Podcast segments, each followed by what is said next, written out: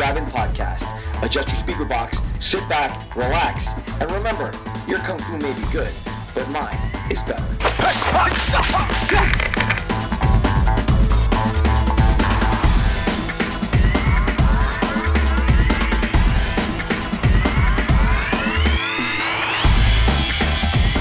When a beloved teacher dies under mysterious circumstances, one student makes it his mission to find out the truth.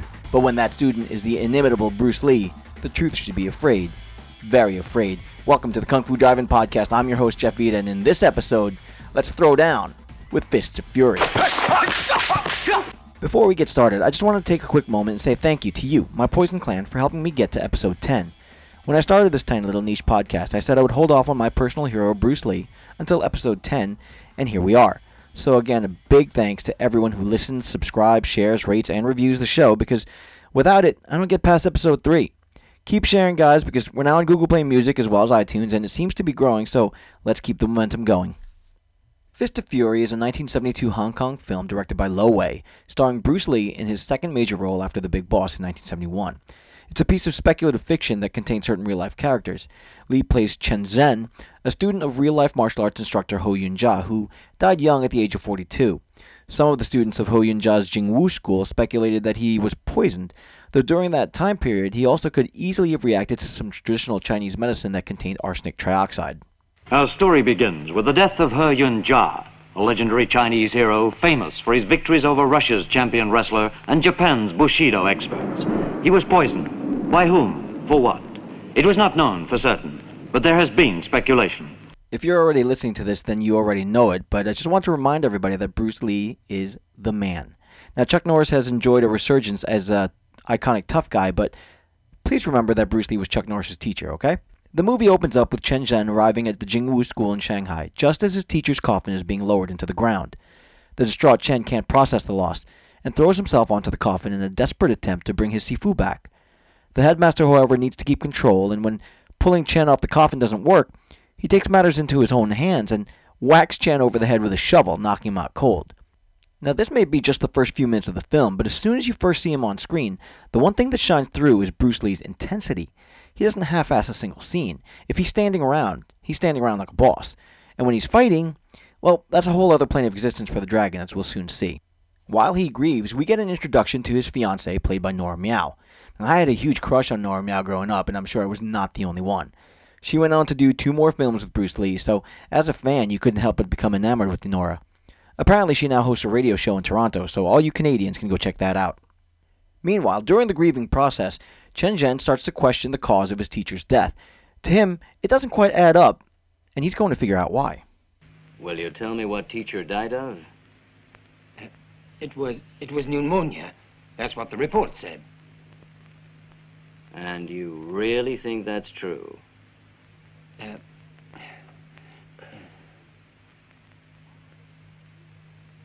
I don't believe it. The next day, during another solemn observance at the school, a trio of Japanese men rudely interrupt the proceedings and coldly stir up trouble. The main bully, Wu, a weasel faced interpreter, sneers and smirks his way through the students and, with blatant disrespect, tries to goad the Jingwu students into a fight, and then calls the entire school out as weaklings when no one steps up. He presents the school with a framed banner that reads, Sick Men of Asia. Now, according to Wikipedia, in 1902, Ho Yun Jia responded to a challenge advertised by a Russian wrestler in Shuyan Park. The wrestler openly called the Chinese weak men of the East because no one accepted his challenge to a fight. The Russian forfeited when Ho actually accepted his challenge and told Ho that he was merely putting on a performance to make a living and apologized for his earlier remark in the newspaper. Sick man of Asia. What's it mean? What's it mean? well, it's quite simple. It's a warning. You ought to know that perfectly well. We know you're training here. We don't want you to get any ideas. You can see Chen Zhen foaming at the mouth to hand out some beatings, but the headmaster keeps everybody in check. The littlest of the three, even smaller than Weasel Face, steps up to get his digs in and promises to eat his words if any Jingwu student beats him in a fight. You can see the veins want to bust out of Chen Zhen's neck as he holds back, even while Weasel Face is slapping his face to emphasize his superiority over them. I'm pretty sure if you slap Bruce Lee, that's the last slap you ever hand out. The next day, we get one of the most famous scenes in this movie when Chen Zhen shows up at Suzuki School alone and walks into the dojo to return the banner. So you want to see how good you are? Then you must be tired of living. Hmm, Well, we fight alone or all together. Fight scene. The littlest henchman steps up first, and in a sick display of speed and control, Chen Zhen's fist shoots out like a whip and sends the little guy sprawling. Next up is the second of the three bullies from the beginning scene, and he gets taken out just as easily. But these two are just appetizers for the fight that's about to unfold. The entire dojo surrounds Chen Zhen, and we get to hear that famous Bruce Lee yowl as he sizes up the room and plans out how he's going to take everybody down.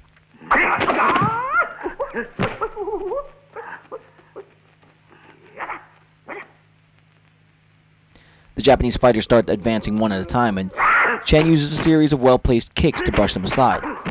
Bruce Lee did all of his own fight choreography for this movie, so of course everything looks fluid and dynamic. But again, with Bruce Lee putting all of his effort into even the simplest movements, every kick looks lethal.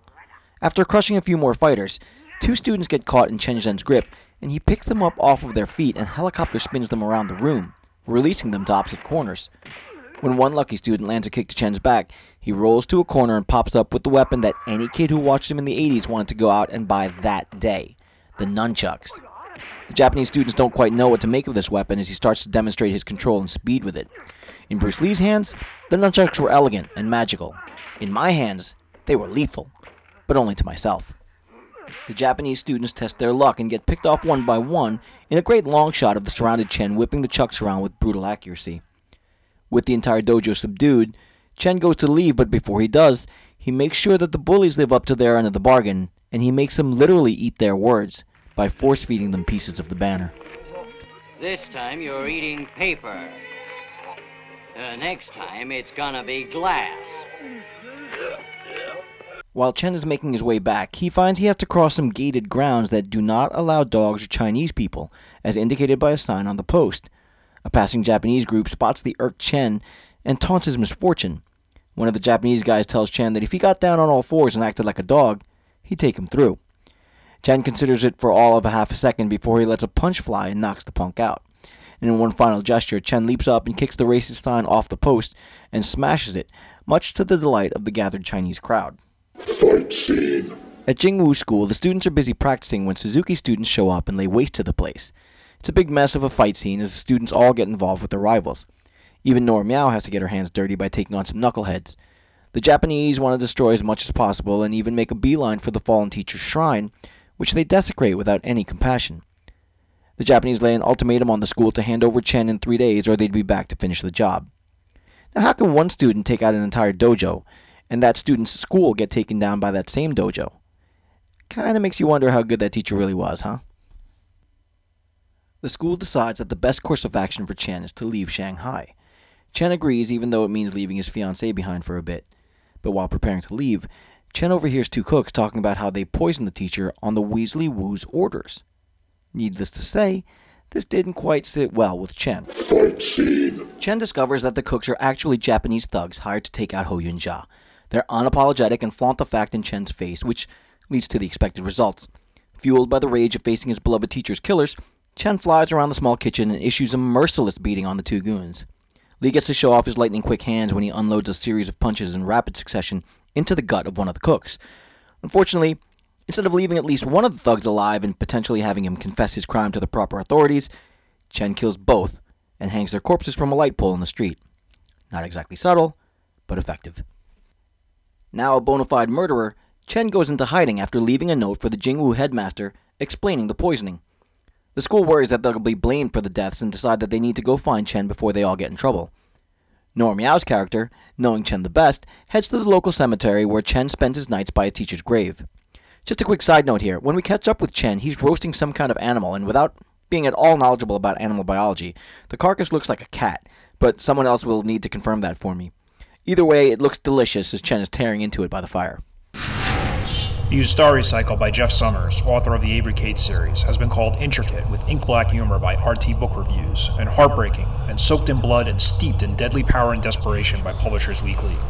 When blood fuels magic, there are mages, there are bleeders, and there are no good people. learn the words, get the blood, and rule the world. Available everywhere from gallery books. Check out wearenotgoodpeople.com. Miao and Chen spend some time hashing out the situation and their place in the uncertainty ahead. They profess their love and trust in one another and exchange the only on screen kiss ever shared with Bruce Lee. It's here that Chen makes the connection of the interpreter Wu to the hired assassins, and it sends Chen hunting. The news of the assassin's death get back to Suzuki, but instead of instant retaliation, this time Wu suggests that they get the police involved to do their dirty work for them. It's like this force them to hand over Chen. That is to say, give them an ultimatum. Either he surrenders, or the police close the school. Chen is too gallant to let them do that.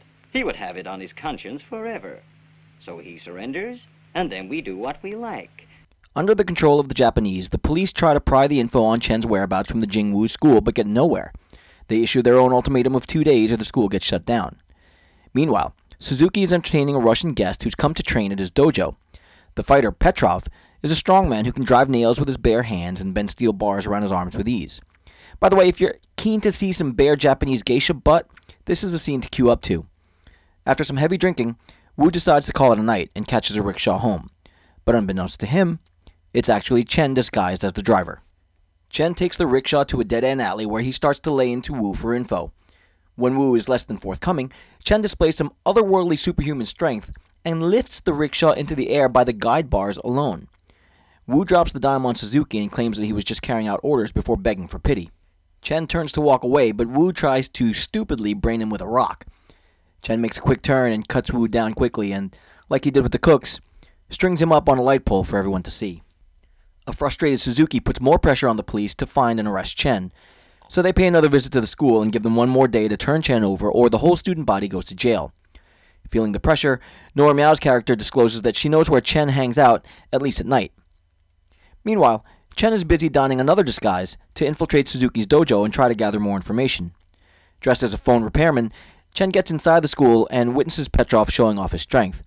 He gets as deep as Suzuki's office where he overhears some initial plans about going after the school instead of trying to find Chen himself. Chen leaves before he hears the full plan, which is to attack the school and leave no survivors. Right. Do it tonight. But God help you if you leave any alive. Sir.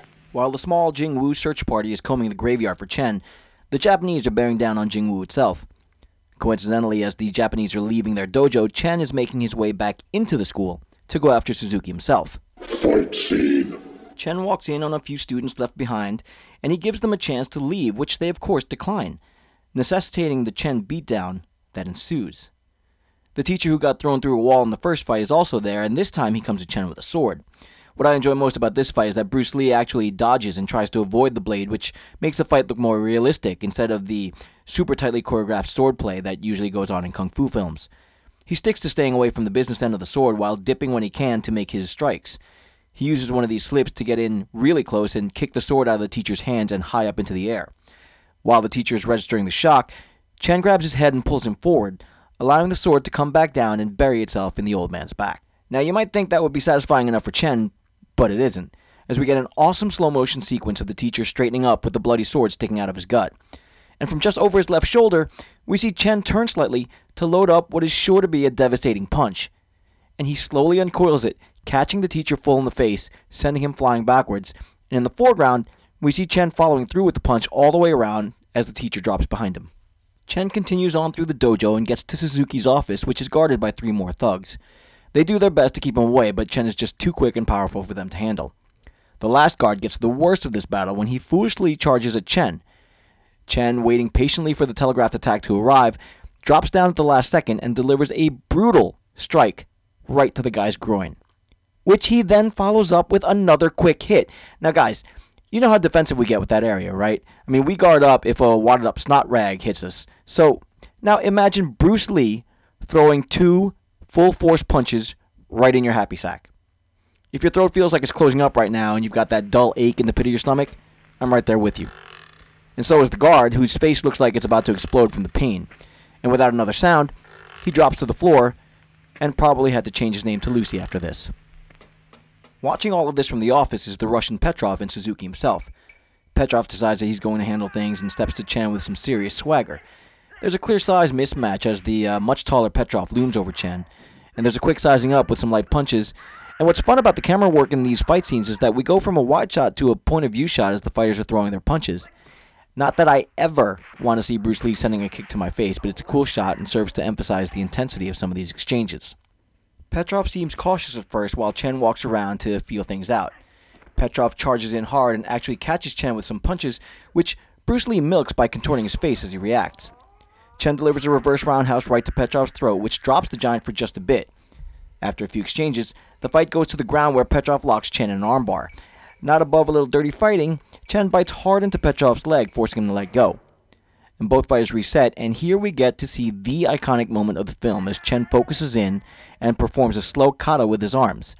The special effect of his arms repeating as if he were performing some magic spell lends a supernatural quality to Chen, and I always associated this move with the title of the film, and definitely tried to reenact the Fist of Fury in my play fights. Petrov looks like he gets momentarily mesmerized by the spinning, sweeping arm movements, and as he charges in, Chen spins and catches him with a powerful kick to the head. He repeats this at will, which weakens Petrov considerably, and in a final slow motion exchange, Chen lands a kick that drops Petrov to his knees, allowing Chen to lean in, grab his head and pull it back, and with every muscle tensed, Chen delivers a hard strike to Petrov's throat, crushing his windpipe. Final fight. Suzuki wisely decides to retreat into his office with Chen giving chase, and from the shadows, Suzuki goes after Chen with a sword, which Chen avoids easily. Chen makes a cool somersaulting leap off of Suzuki's desk at one point and grabs a long piece of wood from the ceiling's rafters. He uses it to counter Suzuki's blade, but can't avoid getting sliced across the chest. It's the wake up call he needs, though, to break out his nunchucks and get the party started. Suzuki lunges with his blade and gets staved off by the swinging chucks, and Chen pops off a wild display of nunchuk control, spinning and slashing them through the air at dizzying speeds. Suzuki hilariously tries to follow the stakes and gets mildly disoriented, and if you look closely, it looks like Chen is smirking slightly at the confusion on Suzuki's face. And with just the chucks, Chen is able to disarm Suzuki and tag him a few times on the forehead. Savoring the moment, Chen throws his chucks away to put them on even footing and squares up to finish the fight. Suzuki manages a hard strike to back Chen up, but with another foolish charge, Chen lets off a beautiful flying kick which catches the leaping Suzuki right in the throat and sends him crashing through the doors and out into the garden, where he dies with a mouthful of blood. Fun fact here Jackie Chan was actually the body double for Suzuki as he was being thrown through those doors. With his quest for revenge fulfilled, Chen exhales and sadly looks to the sky as if to seek his teacher's approval.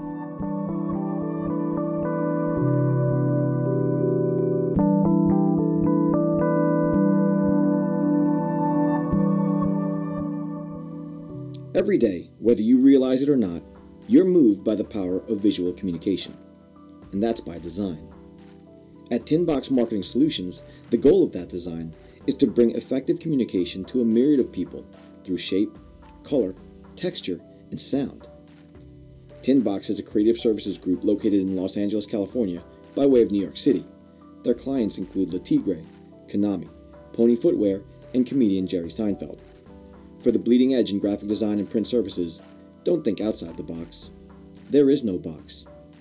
Tinboxsolutions.com.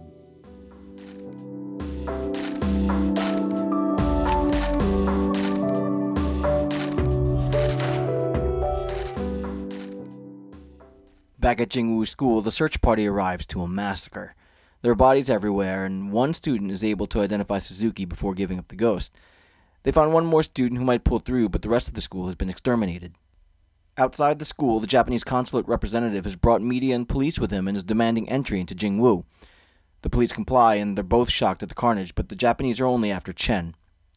Chen himself climbs into the school through a window and confronts the horror of what he's wrought. He overhears the argument about him going on downstairs and confronts his accusers. As he's walking down the stairs, he exchanges a tearful, silent, final farewell with Nora Miao, and then gives himself up to the police, provided they leave the school alone. Now hear this. I shall accept punishment for the lives that I took. You just leave the school alone. Yeah, sure, sure. As they walk Chen out into the courtyard, he sees several police with their guns trained on him. We get a long close up of Chen's face as he decides his final play. He lets out a scream and charges directly at the police and executes a flying leap into the air. There's a beautiful freeze frame to capture the leap as the sound of gunfire erupts behind it.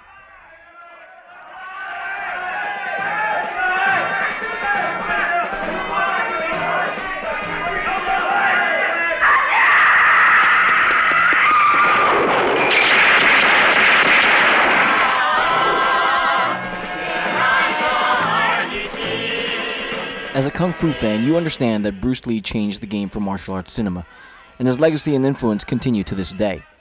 He was a personal hero of mine, and while I never learned to fight like he did, his philosophy and determination will always be guiding principles.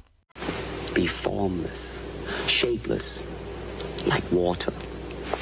Now you put water into a cup, it becomes the cup. You put water into a bottle, it becomes the bottle. You put it in a teapot, it becomes the teapot. Now water can flow or it can crash.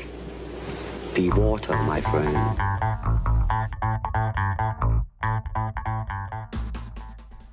Before I sign off, I want to give a few shout outs to some friends of the show. If you follow me on the Twitter at Kung Fu Drive In, you'll find that I've hooked up with an awesome community of podcasters who are all part of the Podern Family hashtag. If you like this show, you're sure to find a few more shows via that hashtag that you're sure to enjoy. There are a whole range of topics covered from geek culture to craft beer and everything in between. Check out Girl FM Headline News for some quick news bites with a touch of humor, or Behind the Barricades for interviews with up and coming musicians, or Rock Out with the Rock Show with Gully and Joe for some headbanging, or just get smarter with We Fact Up. Whatever you have a taste for, Podern Family probably has you covered. So that's going to do it for this week, Poison Clan. Listen, ratings and reviews are like currency to us podcasters, so if you enjoy the show, please stop by on iTunes and leave a rating or review. It makes a big difference to small shows like this. Until next week, peace.